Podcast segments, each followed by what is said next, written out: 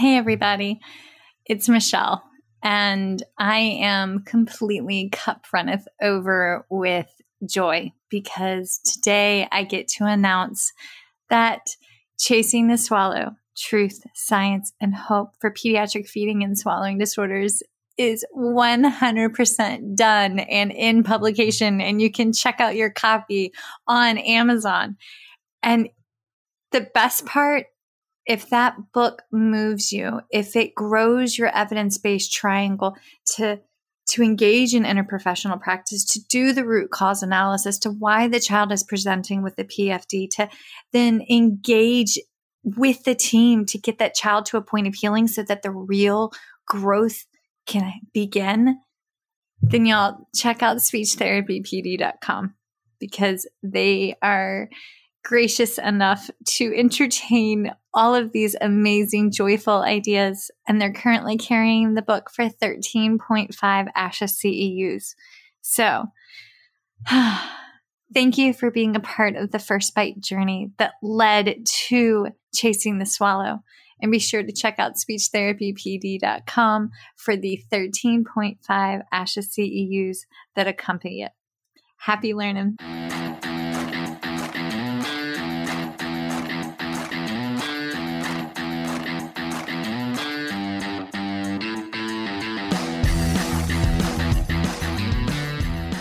Hi, folks, and welcome to First Bite Fed, Fun, and Functional, a speech therapy podcast sponsored by SpeechTherapyPD.com.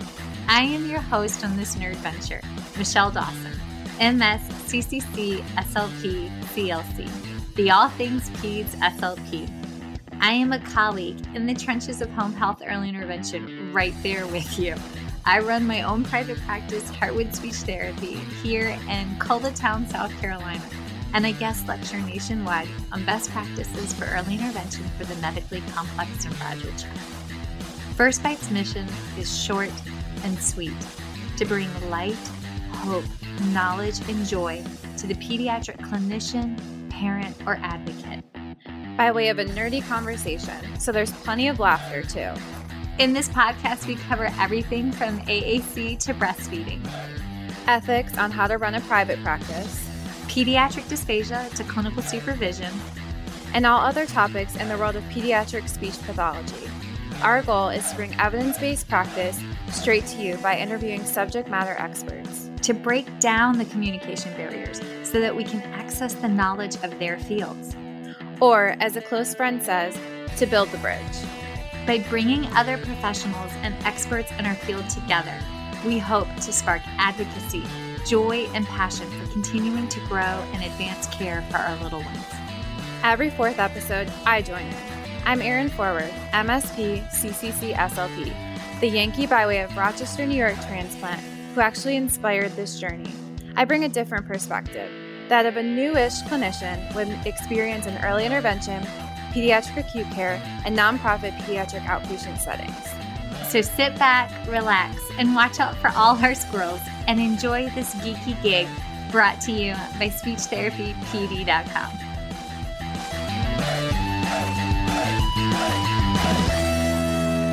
Well, hello, everybody, and welcome back. I'm going to be incredibly brutally honest. Today, our guest and I were having a blue day, and that's okay because not every day can be a mountaintop some days are a valley. And I mean, hell's bells. Sometimes it feels like it's a season of a valley, but we have to acknowledge that and respect that that's the season. So it kind of perfectly aligns with the topic that we're talking about because in truth, we have a lot of work to do in healthcare. And so that's what we're doing. Y'all, I am absolutely elated that our guest today is Renee Garrett.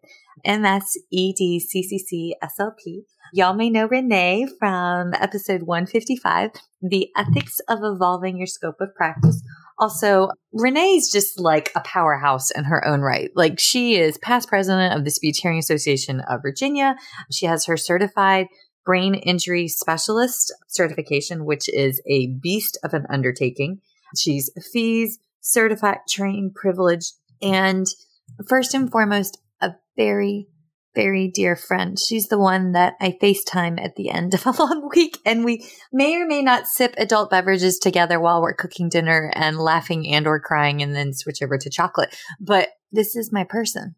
And she's here today to not only acknowledge that, hey, this is hard. What we do is hard and we can feel like we are crumbling and shattering at the end of the day. But we also have the strength to step up, to wake up and to be the force of change. And it requires a force. And let me put this words of wisdom out there. Sometimes when you're the force of change, your presence can't change it. It is in your absence that you leave a vacuum of longing, wanting, muchness for the skills, for the strength, for the grace that you brought. And that's okay too. So if you're in a spot where you need change, but your presence ain't cutting it, it's okay for change to happen in your absence. So uh, I think that about sums up that mighty powerful intro. Renee, how are you doing, love? Good morning. I'm freezing. It's so cold. Wait, what temperature is it up there? I think it's 27. Oh, no. Supposed to get snow later again, so got bread and milk, of course, already here. The essentials. uh-huh. We've got our priorities. Well, they're calling for a potential of colder weather this weekend, but the boys are like, but we can still play outside. I was like, nobody is playing outside until my garage and basement are clean. And then there was like this sudden silence, and all three, the boys and my husband looked at each other like, how do we get out of this? I was like, I saw the look, suck it up, buttercup, everybody's cleaning. like, oh my God, I look like a pack rat. yeah. Uh, oh, well, okay. So, woman, we're talking about a hard topic today disparities in health and healthcare. And you're kind of known for talking on this incredibly uncomfortable topic. So I just kind of want to know how did that become your wheelhouse? Because that's not a friendly wheelhouse. Well, I work in a fairly rural spot. It's pretty up and coming, I guess. They've built a lot more stuff, but there's a lot of farmland out near our hospital and a lot of people who are of lower socioeconomic status as well and so, one of the things too that there's a certain area that our hospital serves that's kind of known, you know, just be honest, known for its drug activity. And so, there's a lot of people who show up in the emergency room that are withdrawing or uh, maybe have OD'd or both or, you know, that kind of thing. So, it just became at first for me, it was about health literacy. And then also, there was a lot of food insecurity in that area. And so those were the kind of two things that I was noticing as a younger clinician, less, well, I won't say younger, less seasoned clinician a few years ago. And I just felt like, especially with literacy, it was so important. You know, we're speech language pathologists. I don't know. I just think people assume it's 2022, I almost said 2021, and that everyone can read. And that's just not the case. And that was kind of very eye opening. I just, you know, it's one of those things when it's not in your face. I don't know that you realize the depth of the things that really affect other people's lives. And I'm not talking about, you know, just their health conditions like diabetes and things like that. I'm talking about, you know, their life expectancy, their mental health, their access to food, their access to care um, as far as healthcare goes. And then also insurance. Insurance is a big, always a big topic but there's a lot of people who are either uninsured or underinsured too. And again, I don't think you, the average general person, just, I don't think we realize how impactful and how widespread those topics truly, truly are. And when I started kind of delving into this as far as health disparities go, I keep hearing health disparities and then health care disparities. And so I was trying to figure out what does that exactly mean? Because the health disparities are those things we just kind of briefly touched on the mortality, life expectancy. I think I skipped one, the burden of disease. You know, when you don't have access to insurance and access to health care, and then food insecurity. There's a lot of other things that are online that you can look at that kind of define that even more. A lot of. Is that like a food desert? Yeah, and there's a lot of governmental agencies like Health and Human Services has some policy and data information on their website. NIH has a whole thing about communities in action and the state of health disparities. We've got down the street from us, like literally down the street from us, it's one zip code over on North Beltline. And so it's like maybe a 10, 15 minute drive from us. It's a food desert. And that zip code has one of the, like across the nation, it's like falls in like the top five for above knee amputations. Oh, wow. And it's like, that's the craziest thing about Columbia. Like, we live in a nice neighborhood. I mean, it's middle class all the way. And God help us on USC Gamecock Day, it's infiltrated with intoxicated um, college kids, which is a story for another day. And trust me, the people watching is spectacular before after a football game. Also, the boys have reached that awkward age where they like watching the sorority girls coming to and fro, and this is just not happening. But literally 15 minutes from our house, it is a completely different world. Yeah, and I'm about 20 minutes from our hospital. And, you know, talking about the food desert, one of the things that happened during COVID, you know how the schools have those federal cards that you fill out every year and you're like, oh my gosh, rolling your eyes. Why do I have to do this? And it's like you live on a military base or you don't. And I think there's, I don't remember the questions because obviously my kids are grown now and I haven't had to fill one out. But the reason behind that federal card was for federal funding, which I think most of us know that. But one of the things that happened during COVID here was when they shut the schools down, a lot of those schools in this area have free or reduced lunch for kids, and a lot of them have free breakfast. So they were forced to, they had the, some of the food items already because the school shutdown happened pretty abruptly. And so what they did was prepare the food and say, if you are a student at this school, come get the food. We don't care if it's, we don't care if you already have, you know what I mean? Like you don't have to be in the free or reduced program. We have to use this food. And what people didn't understand was they were saying, Oh, well, I don't feel right about doing that. But guess what happens? If they don't use what they have, and again, unprecedented times, they lose it.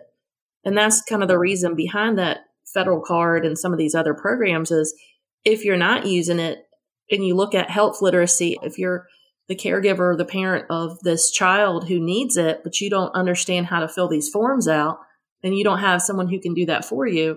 Again, I don't think we, that's not something that's forefront in my mind in 2022 that that would be the case.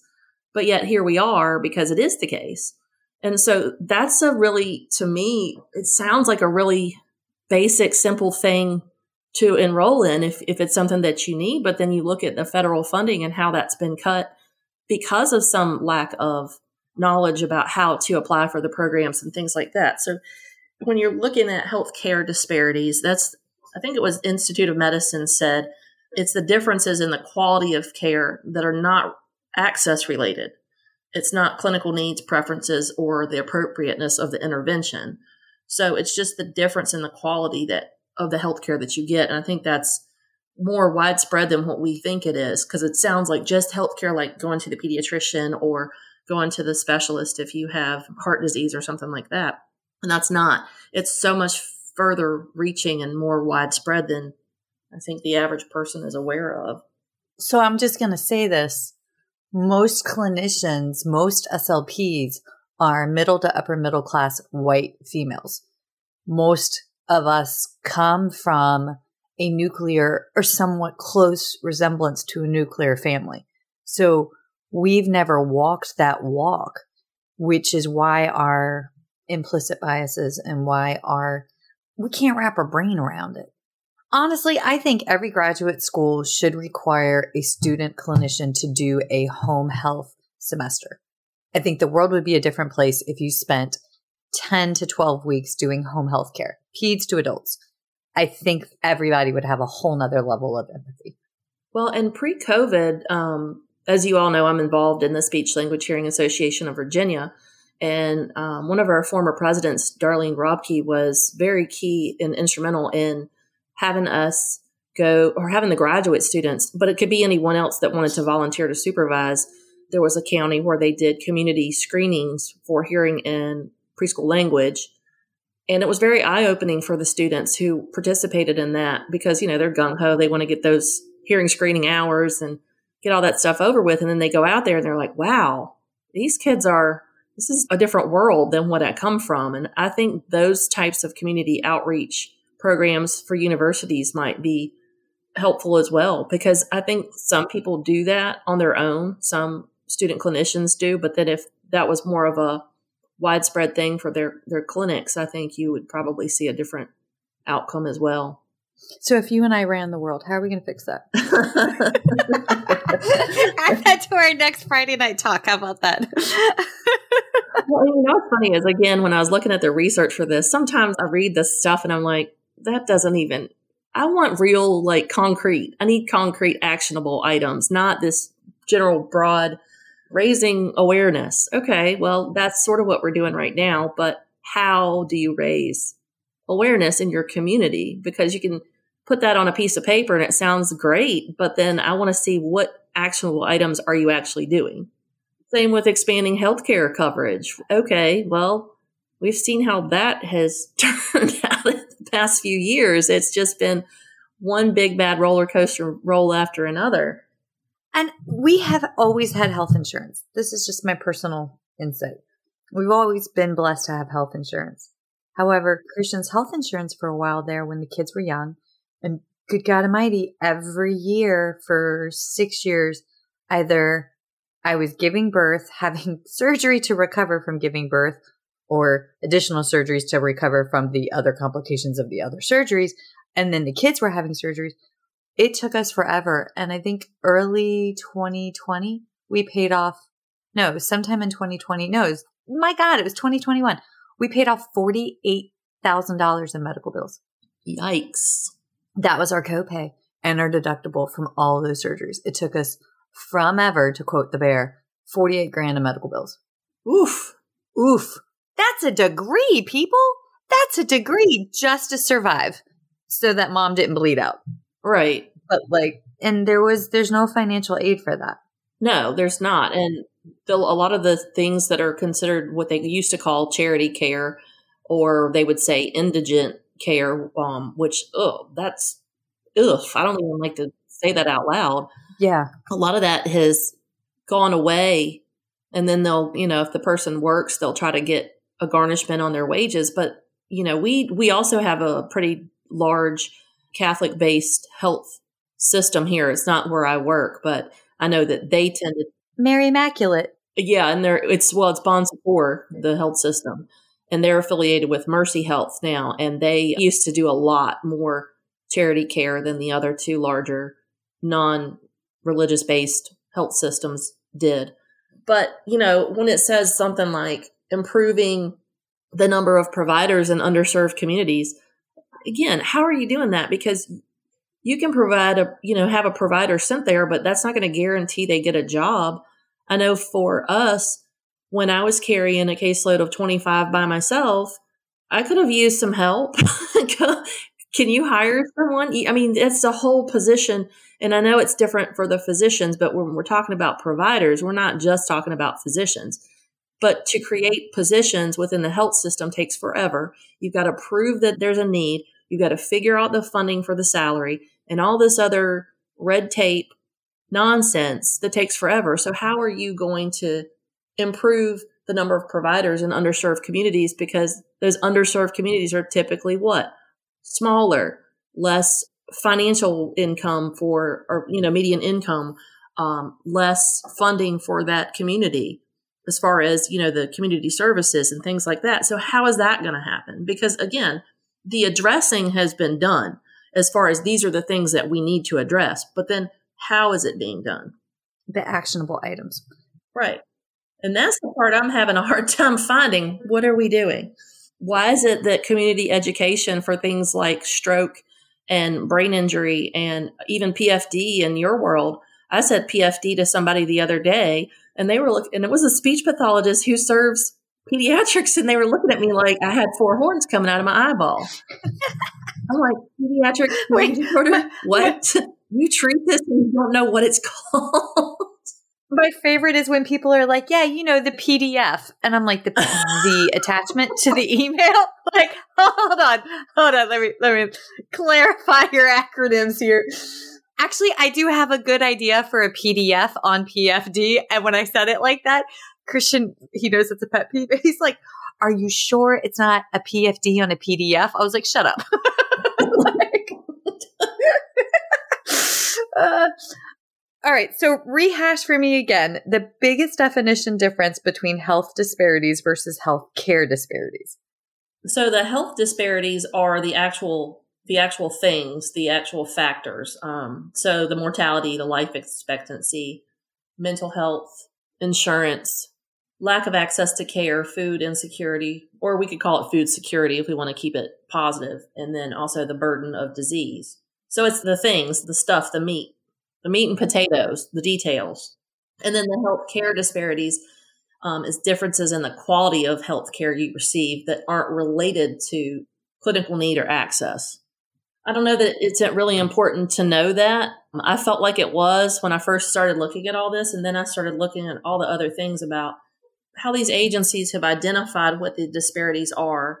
They've identified it down to race and ethnic health they you know talk about life expectancy for black men and women is shorter by three to four years and six or seven years shorter than hispanic adults or infant mortality rates that's another one that they've identified obesity rates and high blood pressure which brings me back to stroke because why is the community not educated on the risk factors for stroke because we have those things that are modifiable the things we can change you know, you can't change your genetics, you can't change your gender, you can't change, you know, what you're born with, what your parents and grandparents and what their disease processes were that may be something that you inherit. You can't change those things. But what you can change is that, you know, those healthcare things like high blood pressure, diabetes, um, some of the things that are preventable. But only if you're educated to know how to go and do that and have the financial means to do it. So yes, but no, I see the frustration. I yes. Because community education is so lacking. It's so lacking. You know, when I first became a speech pathologist, we had stroke support groups, we had aphasia support groups, we had um, a TBI workshop where TBI survivors could come and not only mingle, but maybe work on a job skill or work on a um, coping strategy or something. And it was all volunteer driven. And so I, I don't know if it's that those programs aren't supported because they're not generating money for revenue for the hospitals or the other um, health agencies, or if it's lack of volunteers, or if it's both. Because if you're not incentivized, what it, you know, I'd like to think that people are driven to do good of their own will, but people have families, people have medical conditions of their own, and things, you know, a lot of people are taking care of their parents now too. So there's a lot of factors that come into play that could be barriers for people that were are qualified to lead those volunteer things. But then if they're not incentivized to do it by the health system being supportive or by the um, community services board or whatever agency is involved, by giving, you know, just by giving a space you know, you can't even really find a space to conduct something like that. And what are you supposed to do? Do it out in the cornfield somewhere? I mean, what difference does it make at four or five o'clock at night if there's an empty room and 25 people go get in there and feel learn about what their condition is and how they can change the next person? Yes. Sorry, I just laugh really hard because I know right where you are, and it's like cornfield, tobacco field, cotton field. Like, yeah. And I'm like, oh, I am, yeah, yeah, yeah. Okay. So, folks, sit back and think about the identifiable point of system failures in your community. And like for for me personally, I am struggling with lack of education and awareness on AAC. Had a colleague at a not my facility at a different facility tell a patient's caregiver that an AAC device for their child on the spectrum that was nonverbal um, would cause the child to become never learn their words and become dependent.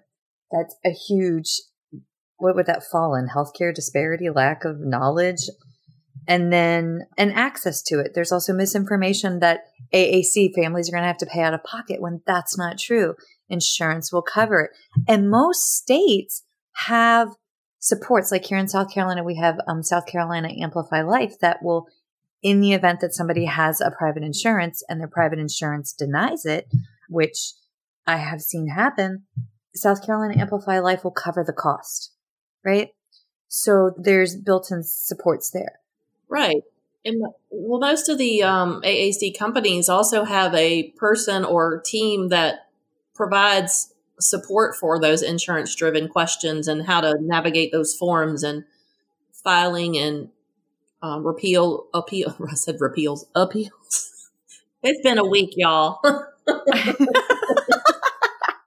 I'm just happy I have words. right before we went to record, and we were like, all right, we've prepared the basics. Everybody has a bra. Check. Everybody has poop. Check. Middle aged women problems.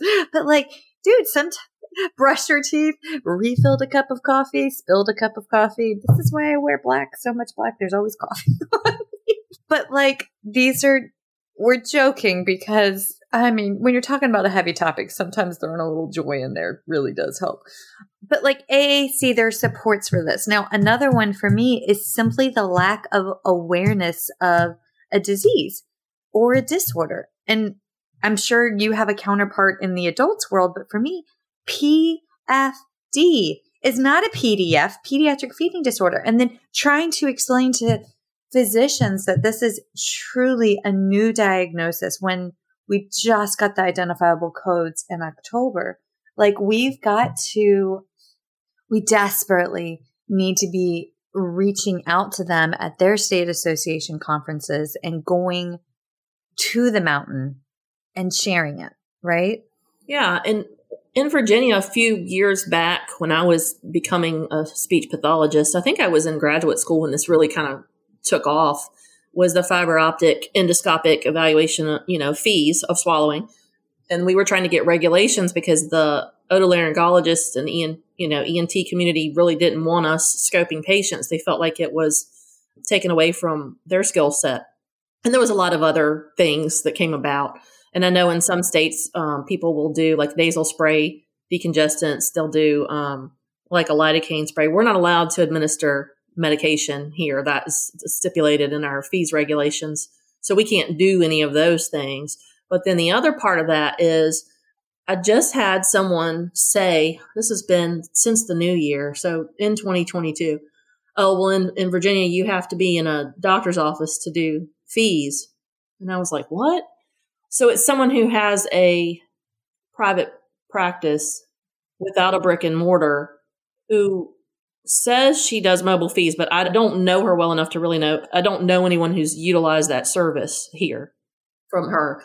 But she was saying that as a, a mobile FEES provider, she can't go anywhere and do the FEES that we have to be in a doctor's office. And so I was looking back through the regulations, and that's not really true. You have to have a doctor on site.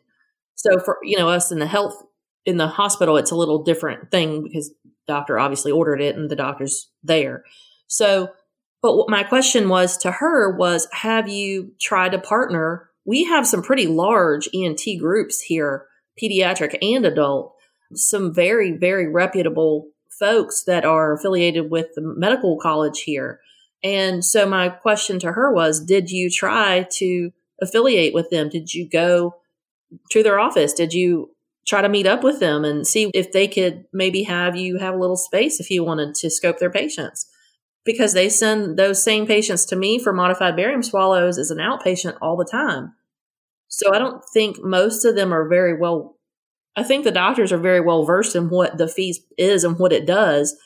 And I don't think they would be opposed to that. So um, the answer I got back was no, I haven't bothered. Oh, ooh. And I was like, wait a, wait a second. What do you mean bothered? If you're not going to, again, help educate other, just because they're a physician doesn't mean that they're aware of what the service is you offer. And if you're not going to advocate for that in such a simple way, the worst thing they're going to say is no, and you're back at the same place you already are. So what difference does it make? The difference makes if they say yes. and then you've got a whole other avenue to educate you know them and their staff but also your patients and now you have access to the care that may drive the next thing that happens for them so that's the part i don't like I said, I like to think that people are self determined and want to do those things, but then I think they get in their own way way too much. I mean, that's a simple. Even if you didn't want to go to their office, send them an email. What are they going to say? If they say no, then you're right where you are. Then send it to another person. It's going to eventually. This is where you pick yourselves up by the bootstraps, folks. well, it's how it's also in a bigger way. It's how legislation happens. If you don't reach out to your uh, representative or senator, then okay, well, how are they supposed to know? Yeah, they're getting paid to do a job, but again, you would be, you wouldn't be, but the general public would be surprised at how many times we've had advocacy day in Virginia and we go up to our capital in Richmond and talk to legislators who have no clue what speech language pathologists and audiologists scope of practice is, what wide array of services that we both provide.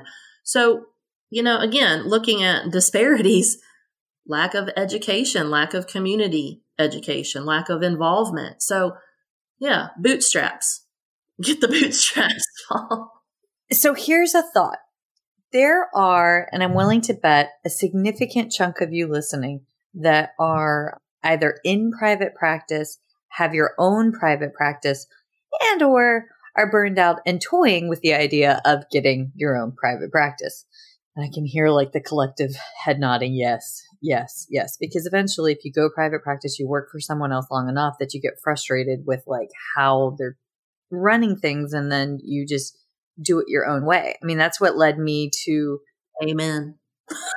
like, yes, right? But like, that's what led me to open my own private practice years ago. And then on the flip side, where I am in my walk, I don't have the bandwidth to chase the dreams that I want right now to actually do all the behind the scenes work to have a private practice. Also, I have found the perfect private practice that is like 75% OTs and like 25% speech pathologists. I've never seen a clinic like this. And like, I have never had my professional cup filled like I am at this time, which is like, that's amazing. Right? it's just, dear God, it's, it is blessed. And I know that. Y'all, there was all. Are they hiring? Are they hiring? Yes. it's in Hartsville, South Carolina. It's quite delightful. It's like, it literally looks like Mayberry. And I found this place called Ruth's Drive-In and they make a mean grilled tomato cheese sandwich with the appropriate ratio of mayonnaise and salt and pepper. Y'all, if you don't put a sliced tomato, mayo, salt and pepper on your grilled cheese sandwich, I have failed you. I apologize. but like that in and of itself is worth going all the way to like that sleepy little town.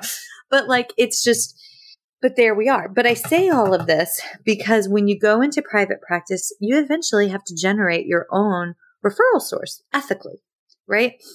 How many times do you get a script that says eval and treat this, or you get like piecemeal medical records or zero medical records? That's a disparity. If you get a script that's incomplete, that doesn't meet the patient's needs, that does the patient a disadvantage. But if you see that you're only getting limited or, and I will put this out there because I work in the South, I'm getting biased reports back from the physician. If I have a white male that's two and I'm getting full medical records from one practice, but I have a black male that's four and I'm getting scant to nothing, I go deep, dark, scary places. But I can't go in guns a blazing and say, this is bias because that will shut the practitioner down at me, right? I can just say, hey, I'm noticing that I'm not getting the full records for this child. Can you please send the rest of the records over because I have to do my PMH for the eval or I'm missing something and I feel like something has changed in the last 90 day plan of care. Can you please like send me an update, right? So, and in that moment, you can send back your 90 day plan of care, send back your evals with detailed information and maybe scan in a copy because I know we're still mid COVID. You can scan in a copy of like a cool article or like a tool or a resource or I don't know, the like PFD screener from Feeding Matters or like the Communication Bill of Rights from ASHA and like just slide that right on in there to your report. And then they're going to see that. And if you're not comfortable in your, because there are introverted SLPs, if you're not comfortable in public speaking, that's still a polite way to build a bridge, to educate, and to inform. And I mean, these are actionable items that we can work to address bias, neglect, and disparities. Okay, wait, give me some more actionable items. Again, looking at uh, policies, health and healthcare, um, this was way back in 2000, the national CLAS standards. So, culturally and linguistically appropriate services in health and healthcare. You know, I have never heard of that before. I started doing the research for this. And so I was like, okay, well, you have this thing. But again, it says CLAS related activities, CLAS training legislation. So all this health policy stuff is great in theory because it's, again, it identifies and it, it tells you what the problem is. It gives you the statistics that I think are still appropriate because we need to have that in our face. But one of the things I found that I thought was actually helpful was the American Academy of Family Physicians organization has a whole book and it's free online. It's like 25 ish pages, I think.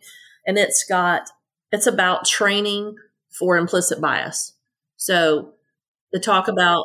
Mm. Wait, what is that again? Say that again. American Academy of Family Physicians, and it's an implicit bias training guide. So it's it's cool because they have activities in there, so that it's like self evaluation kind of things. It gives you the the knowledge of kind of walks you through uh, the physician's medical training and the lacks of the gaps, the lack of um, things that they need to know that are, you know, you need to know anatomy and you need to know how to treat a medical condition, but that's great. But it's sort of like when we go through getting our our C's and our CF year, we've done all these clinical hours in these different settings and we like to think we've done all this academic work that really prepares us. And a lot of the things we truly need to know, we don't know until we do the OJT, the on the job training. OJT on the job training. Love it. Okay. Well, that's why when we have, you know, like you and I have met people, and um, Hillary from Dysphagia Outreach, she takes her students with her into the um, facilities where she does mobile FEES, and they get to see the nitty gritty and the and the dirty stuff. You know, the, the, down and dirty, the things that we actually really need to know. And um, because some of this too is when you're looking at less seasoned clinicians, even when I came into this profession, I was older because this is my second career, but I wasn't prepared for some of the things that I've seen.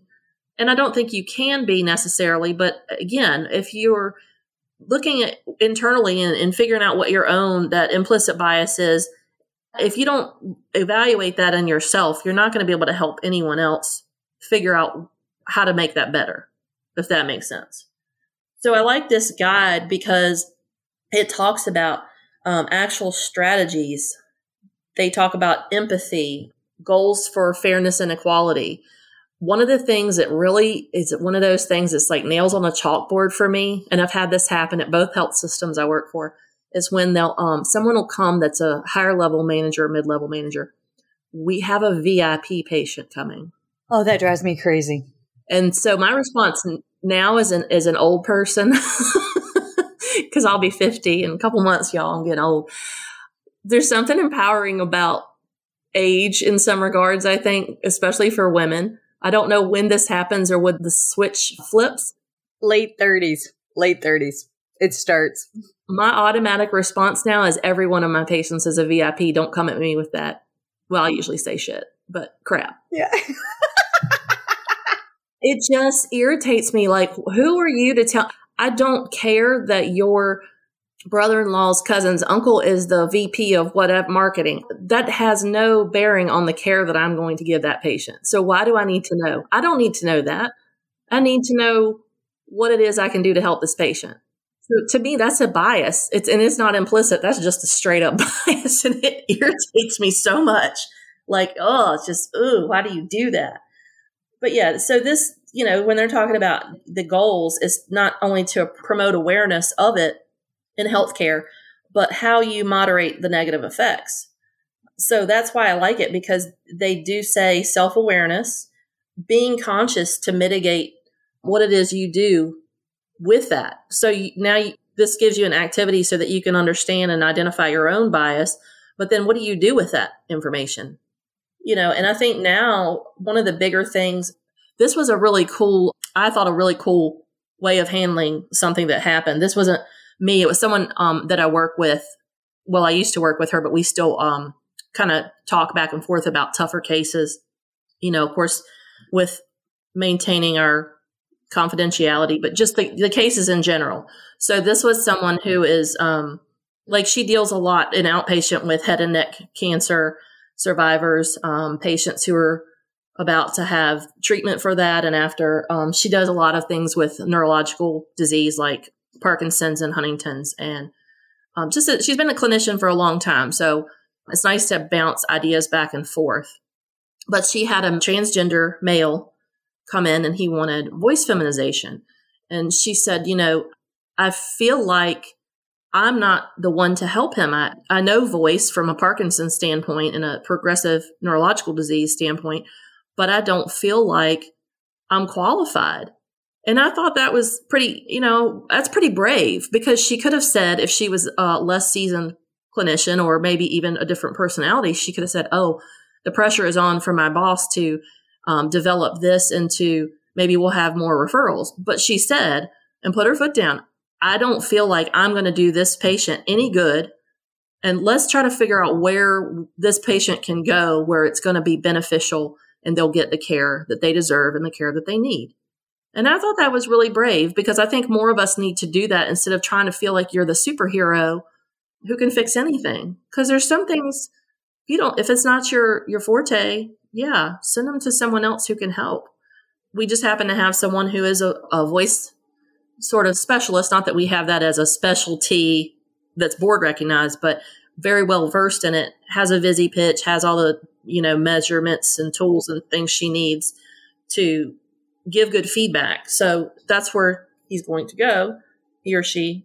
I don't know that person's pronoun. So this transgender male is going to go to this other person who um, does feel like she's well versed and has had experience with that. So I thought that was, it's a good way of saying we can't fix it all. So if you don't, if you don't know how to do it, there's nothing wrong with learning, but don't do it to the point where it's a uh, science experiment that you don't you don't know what the outcome's going to be. Yes. So they did not engage in patient abandonment. They did not do patient harm, and they transferred the case to the appropriate clinician. Right. I mean, transfer. Yes. I mean that's the cut and dry meat of it. But yes. But in all actuality, she could have said, "Well, I don't agree with this person's lifestyle," or they made me feel uncomfortable. Okay, well, he made you feel uncomfortable. How do you think he feels? Or he or she, again, don't know the person's pronouns, but you know, that's on the patient's behalf. That is a heck of an undertaking.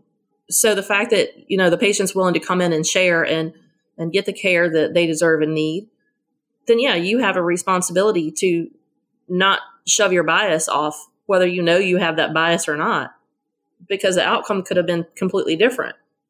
Okay, there's two that I want to pop in on real quick. Is it okay? Absolutely. Y'all, ASHA is doing steps. And I know that we all agree that there have been some shortcomings, but they're steps, right? And as I say that, my next breath is don't forget that you are ASHA. And in one breath, if you're going to criticize and critique, in your next breath, hypothesize and or work towards the solution. We can all sit in that uncomfortable zone. But coming from two state association presidents who have both been involved at CSAP conferences, we can tell you there is a lot of work that goes on behind the scenes. But you have to join your state association and your state leadership, and you have to volunteer in order to be that source of change. But I digress. But there on ASHA's website, there's a whole page dedicated to addressing systemic racism and institutional inequities in CSD. And this does partake into healthcare disparities. But what I appreciate about this is that on this page, it actually goes through and they have ASHA driven resources for bias training. And I know that there's some of us out there that are like, oh my God, it's the end of my time and I need my CEUs and where am I going to get my CEUs and da da da da. Well, they have CEU courses available on this. And I'm going to put it out there. Honestly, I think that we should have bias training as part of our 30 every three.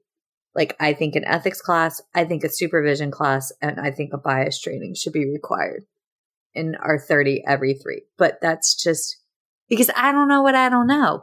And good God Almighty, how am I going to learn it if it's not a here's an opportunity kind of thing, you know? Here's an opportunity. So Harvard University started a something called Project Implicit. And it's a long-term research. Oh, I haven't heard of this. Yeah, it's a long-term research project. And so what they have is a lot of free publicly available computer-based exercises. So again, when we're talking about clinicians, we're talking about people who have access to the internet and access to computer systems. So it's not like we're talking about this isn't necessarily community driven education. This is for providers. All healthcare providers, not just us. Right. So they have an implicit association test that you can take. What it does is looks at your automatic associations that you have of the concepts on that quiz. So they look at time and latency of the responses as well. That's part of the measure, but it identifies they have a like a whole bunch of them. So like one about weight. We have a bariatric um, surgery center now at our hospital that's recently opened, and we all had to go through the bariatric sensitivity training. And for me, I was like, okay, this is really. It seemed kind of when I thought about it, I was like, this is dumb. Like, stop. But then when I was doing the training, I was like, would someone really say that? Like, oh, you weigh 600 pounds, I can't help you. And I was just like, would you really say that? I wouldn't, but I'm sure, again, there are people. This is a big wide world of sports here, folks, and there are people who probably would would do that. But I'm pretty sure my ex husband would fall in that category. I mean, that would have been one of the more polite things the man said. But one of the things that I think is a little bit unique about this is they don't say color, they say skin tone. And I thought, huh, okay. So I kind of want to go on and take these just so that I can be more familiar with it because I just learned about this too in the last couple of days. And it's, I haven't really been able to get on there and do that because I was doing some other things. But disability is on there, genders and careers, and gender in science. And then also weapons. That would be an interesting one. That's a trigger point in our household someone has asked me to look at some of the ways that our adult world things have changed as far as standardized testing. And, and the one that pops into my mind immediately was the Western aphasia battery and how the little box of objects used to have a gun and a cigarette and matches. Wait, is it the BASA, the Boston aphasia? The BDAE, Boston Diagnostic aphasia? No, there was one, I think it was the BASA, somebody out there screaming this, that they had. Oh, the Boston naming test has the news. It was something, it was created in the 80s. I found it in our um, clinic at the FMU clinic. And I mean, we all inherited it, right? Like we didn't order these assessments originally. And when I was going through the assessment, it had, and again, it was normed in the 80s. I'm from the 80s, closing in on 40 years here it gave points if they were able to name the Nazi symbols and if they couldn't name them, if they gave hand gestures associated with it. And I yanked that son of a gun off the shelf, marched Micah, took us right up the stairs, and was like, this is not okay in our clinic. Oh, wow. I don't even know that I know of that. I think it was somebody out there's like screaming it, but it was an aphasia test from like the 80s that like it originally made in the 80s, but it was just, I don't remember why. I was going through all of the tests looking for something. And so we yanked it. It's not in the university clinic anymore. But even in hmm. your testing materials, what are the bias? Like how I'm slamming my hands down on like the table because this, this gets me rolling. What are the biases in the test? Also, just the freaking tests themselves that we pull off the shelves like the PLS 5 was normed for children that had typical language mild and severe. When they normed it, they didn't norm it on a child with a moderate language delay. So it elevated all the standardized scores up one standard deviation. Not to mention that it was normed on a predominantly upper to middle class white male population. So what about our children from the Southwest from lower incomes? What about the children that come from reservations that don't have this exposure or don't have this semantic word knowledge? They don't stand a chance on these freaking tests. So y'all, this. Oh yeah. Appalachia, the same thing. Yeah. Yes, exactly. Which is why when we go to, God, this gets me angry. This is why when we go to do a assessment, you're not just, when you're really giving a child a diagnosis, remember the pathologist part when you're saying a child has a speech language impairment, a speech language disorder, you need to do this more than just one standardized assessment. You have to get a language sample. You have to like deep dive, walk with the family, walk with the physicians, walk with the caregivers. Give me the full PMH. RAR. Okay. Wow. Maybe I shouldn't have had that second cup of coffee.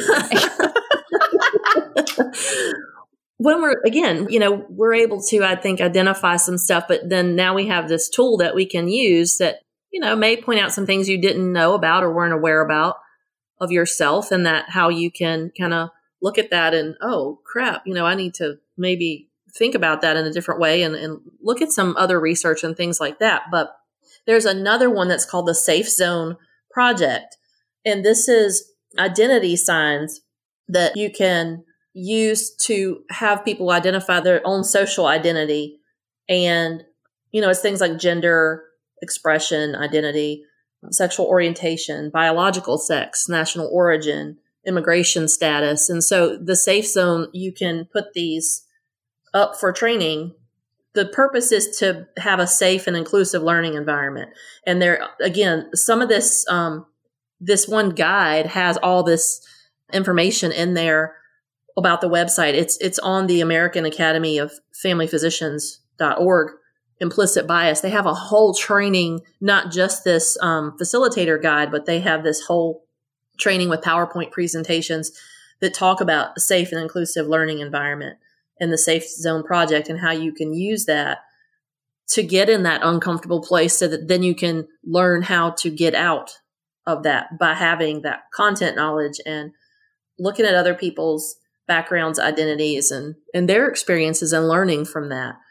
So those to me are actionable items. Those are things that you can do and, and you can be self motivated to do that. And again, I think that would be a great one for a university clinic to have um, a safe zone project like that within their clinicians, their student clinicians, and have them do that together because they can. One thing I always tell my students, and I probably have said this to you many times, you may not like everyone that you work with, but especially when you go to, like in my area, we have two large universities that are schools with CSD programs. And so at some point, you are probably going to work with, interview with, interview, or have knowledge of another clinician that you may not like personally, but you don't want to burn that bridge because you never know where you're going to be sitting across the table from someone that could be a stakeholder you could be the stakeholder. So, you know, keeping those professional relationships intact, while that may not be your go to person for handling a tough case, you still need to maintain a professional connection there because you never know where you're going to wind up and who's going to be sitting across the table from you. So, they could even be your patient one day. We had an incident at the university January a year ago, year and a couple months ago, and the resolution was that one of the faculty members who I highly admire worked both cohorts through the implicit bias webinars that are on ASHA's website. They're like three to five minute videos and it was, it was uncomfortable. Everybody in the room was uncomfortable because, I mean, let's face it, have you ever learned a life lesson in a comfortable setting? right? Okay, my dad has a story about the hay bale talk. I coined the phrase. You're very much welcome. So I mouthed off to my dad one time, and um, it was when they were, oh God, one time I was an angry 13 year old female. and my parents had divorced, and I wanted what I wanted for when I turned 13. I I don't even remember what it was, but I had gone through this season of like total anger. Like my parents had split. I found out my mom having the affair, like all this drama, right? And so, no, I was 13 or 14, old enough to know better. and mouthed off to my dad really ugly and then hung up on him. And my dad had oof, oof. Navy DOD worked in the intelligence department. Probably the wrong man to mouth off to and hang up on. And he had moved away from the family farm and lived about 45 minutes away. Well, about 30 minutes later, my dad showed up and said, We're going over the hill. Now, in my family, when something goes over the hill, it's getting put down.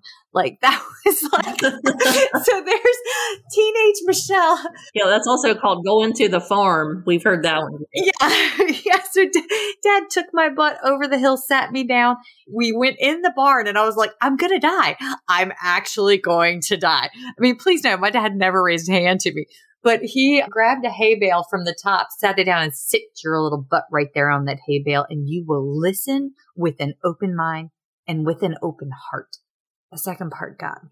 And in that moment, I realized one, the gravity, the error of my ways, but two, also that it wasn't just me going through a season of anger and hurt. It's like literally my entire family. But tell that to a 13 or 14 year old girl, right? Like it's, you're, self centered versus world centered at that stage in your development. And it was at that moment of total uncomfortableness. Is that, I think that's a word that we're calling that a word in this moment. It is now. Yes, it is now. But like, holy crap, my world grew. I grew. It's okay to be uncomfortable when you're learning. That's okay. Embrace the uncomfortable. Sit in the uncomfortable is what Dr. Burns would, you know, I love when she says that. Remember, it's okay to be uncomfortable, but we're learning. And then you wake up and you do better the next day. Yeah. And some of that is also social conditioning. You know, like you said, most of us are middle or upper middle class as clinicians and professionals. And that social conditioning that we, you're not really an active participant. It's just how you live. It's your life. But you have to understand that other people's social conditioning is not the same thing. And, you know, we've got that little part of our brain, the amygdala, the fight or flight, that comes into play. Because, you know, when you're uncomfortable, what do you want to do? And this is one of those things I learned. I learned from yoga, which sounds like counterintuitive, but when you do a Zen yoga where you're doing a lot of holding poses and a lot of stretching uncomfortable places, like the top of your feet or the bottom of your feet. It gets uncomfortable. What do you want to do? You want to stop. And I know that sounds really kind of silly, but it's just an example of do that. Put your weight on, like sit like on your knees, like kneeling, put your butt down on your heels and kind of press up on your feet and the tops of your feet get so freaking uncomfortable because we don't stretch that part of our body. So it's sort of the same thing, the fight or flight, because now when you've identified these biases, you become uncomfortable because you're like, oh crap, did I do that? Did I actively do that? Or was this socially conditioned? And you, it's understanding that and identifying that so that you can move forward. And part of that is not just, you know, now I think we've, we've done a really good job of saying, okay, the awareness is there for governmental and community agencies. The awareness is becoming more prevalent for us as healthcare providers and clinicians. How do we mitigate that? Which is kind of what we were talking about today and then, you know, kind of checking in with yourself. Get in that uncomfortable place. See what you can educate yourself on to change if that's a change you need to make, or if it's something that you can even maybe say to someone else that you feel comfortable with. Because sometimes talking it out with somebody that you trust and say, you know, I took this, sounds so silly, but I took this quiz. but it's an area that you can, you know, really expand on. No, we all take the Enneagram quizzes. We all take the personality quizzes. If you have a champagne with Aaron, you will be getting your horoscope read to you. So, like, and like, we did talk about that at ASHA, actually. we did. I told you. I knew it was going to happen. But, like, no, Aaron and I talked about it when you were getting your fancy award. Oh, yeah. Yeah. I still love you. It's okay. I got in trouble for not telling anybody that that happened, and I still haven't really told anybody that that happened. But like, because I don't like to talk about those things, it makes me uncomfortable. Sit in the uncomfortable, Michelle. Wait, stop. Okay, shout out to Mern, my Mern. My Mern is my accountability partner. She's the person that when something happens in society that I go to because I know I have those biases and I am working. And this is nothing, something that you ever just like check the box and it's done. You're always growing. Well, and we keep hearing a lot about, like, I hear this on the news a lot about mindfulness and meditation. And a lot of people have started doing those types of programs. You know, our Fitbits and our iWatches have that little EDA scan you can do that's supposed to make you more mindful. And for some reason, I freak out when I do it and my heart rate goes up instead of down. but I think when you think about that implicit bias and just when you've identified that, just having the self awareness piece, but then also being mindful in a different way. You don't have to necessarily meditate on it, but being mindful when you're about to say something like I did earlier with the transgender male and the pronouns. I, I don't want to say he or she because I don't know. I don't even know what this particular person, where they're at in their transition. I, I don't know anything about them. So I don't want to be that person that then sounds like a complete total jerk. So to me, that was the practice of being mindful because I don't, I can't comment on it. I don't know. And that wouldn't be right to do so. But you're honest about this. You know what I mean? And that's, God, I love you. I love you. it's also the same thing when you hear, it, you know, like person first language, and I hear a doctor say, "Oh, they're aphasic or they're dysarthric." It drives me nuts. It drives. That's another nail on the chalkboard for me. Oh gosh, what the one I read the other day? Oh man, it left me already. That's because we're middle aged. That's because I have to poop before we podcast. Did we brush our teeth? Bras on check. I got my little glass of water so I don't get hoarse and sound like I have a voice disorder today. oh my God. Okay. Woman, we are over. And Lord Almighty, I knew we would be. Is there anything else you want to leave us with before we roll? For me, I think we covered the things that I wanted to cover. But I think American Academy of Family Physicians.org, it's AAFP.org. Go look up their implicit bias training. Even if you don't take the quizzes, even if you just read through it, it's a good resource. It's a good resource to have in your back pocket. You never know when you're going to need it. And you can join me next week on speechtherapypd.com if you want. Yes. Yes, because we have, hold on one second. I have a picture of it. You can find Renee. She actually has two webinars out. We have ethical considerations for SLPs in medical settings. It's a one hour CEU with speech therapy PD. And what's the name of the other one that I wanted to sign up for and then brain farted about? Oh gosh. You want the official title? Just the gist of it. It's ICU, working in the ICU for medical SLPs. Yes. And that's a two hour class? That was a two hour, yes. Oh, that was a two hour class, yes. So, and then don't forget, she was also in episode 155. Let me double check myself. You can check this out. Episode 155, The Ethics of Evolving Your Scope of Practice. Perfect. And there's more to come because Renee has a, a passion and a wealth of knowledge to share. So stay tuned. But if you can't remember the names of the titles, if you just go on the website and just search Renee Garrett, they all pop up. Renee, thank you for coming on, lady. Oh, you're welcome. Thanks for having me. Folks, go check out First Bite Podcast on Instagram. Check out the First Bite Facebook page. As always, we love it when you hit us up on Apple Podcasts. I'm remembering the sequence of the words and give us five stars and a joyful review. And seriously, thank you everyone for tuning in.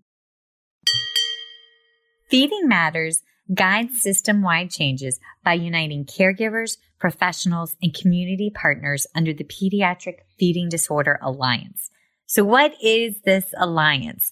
The Alliance is an open access collaborative community focused on achieving strategic goals within three focus areas, education, advocacy, and research. So who is the Alliance? It's you. The Alliance is open to any person passionate about improving care for children with a pediatric feeding disorder. To date, 187 professionals, caregivers, and partners have joined the Alliance. You can join today by visiting the Feeding Matters website at www.feedingmatters.org. Click on PFD Alliance tab and sign up today. Change is possible when we work together. That's a wrap, folks. Once again, thank you for listening to First Bite, fed, fun, and functional. I'm your humble but yet sassy host, Michelle Dawson, the All Things Peds SLP. This podcast is part of a course offered for continuing education through speechtherapypd.com. Please check out the website if you'd like to learn more about CEU opportunities for this episode, as well as the ones that are archived.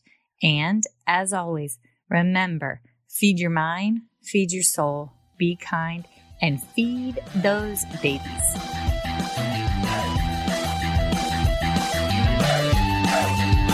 Hey,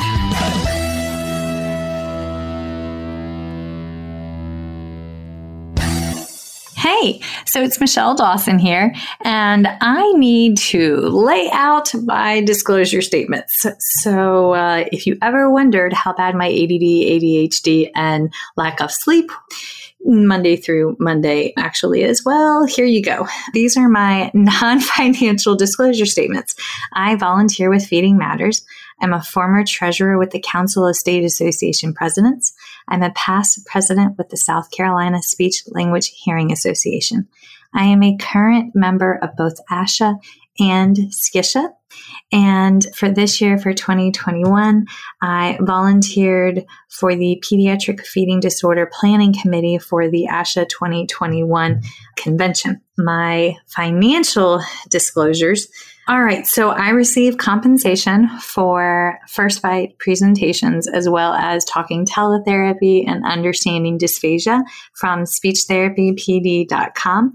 I also receive royalties from speechtherapypd.com for ongoing webinars that I have on their website, as well as compensation from PESI Incorporate for a lecture course that webinar that I have on their website as well. I am coordinator for clinical education and clinical assistant professor for the Masters of Speech Language Pathology program at Francis Marion University in Florence, South Carolina, for which I receive an annual salary. I also receive royalties from the sale of my book, Chasing the Swallow Truth, Science, and Hope for Pediatric Feeding and Swallowing Disorders, that I self published and is available on Amazon. And I do receive royalties from the accompanying 13 and a half hour CEU for the book from speechtherapypd.com. So, yeah, I stay pretty busy. But those are my financial and non financial disclosures. If you ever have any questions, please feel free to reach out. All right. Thanks, y'all. Bye.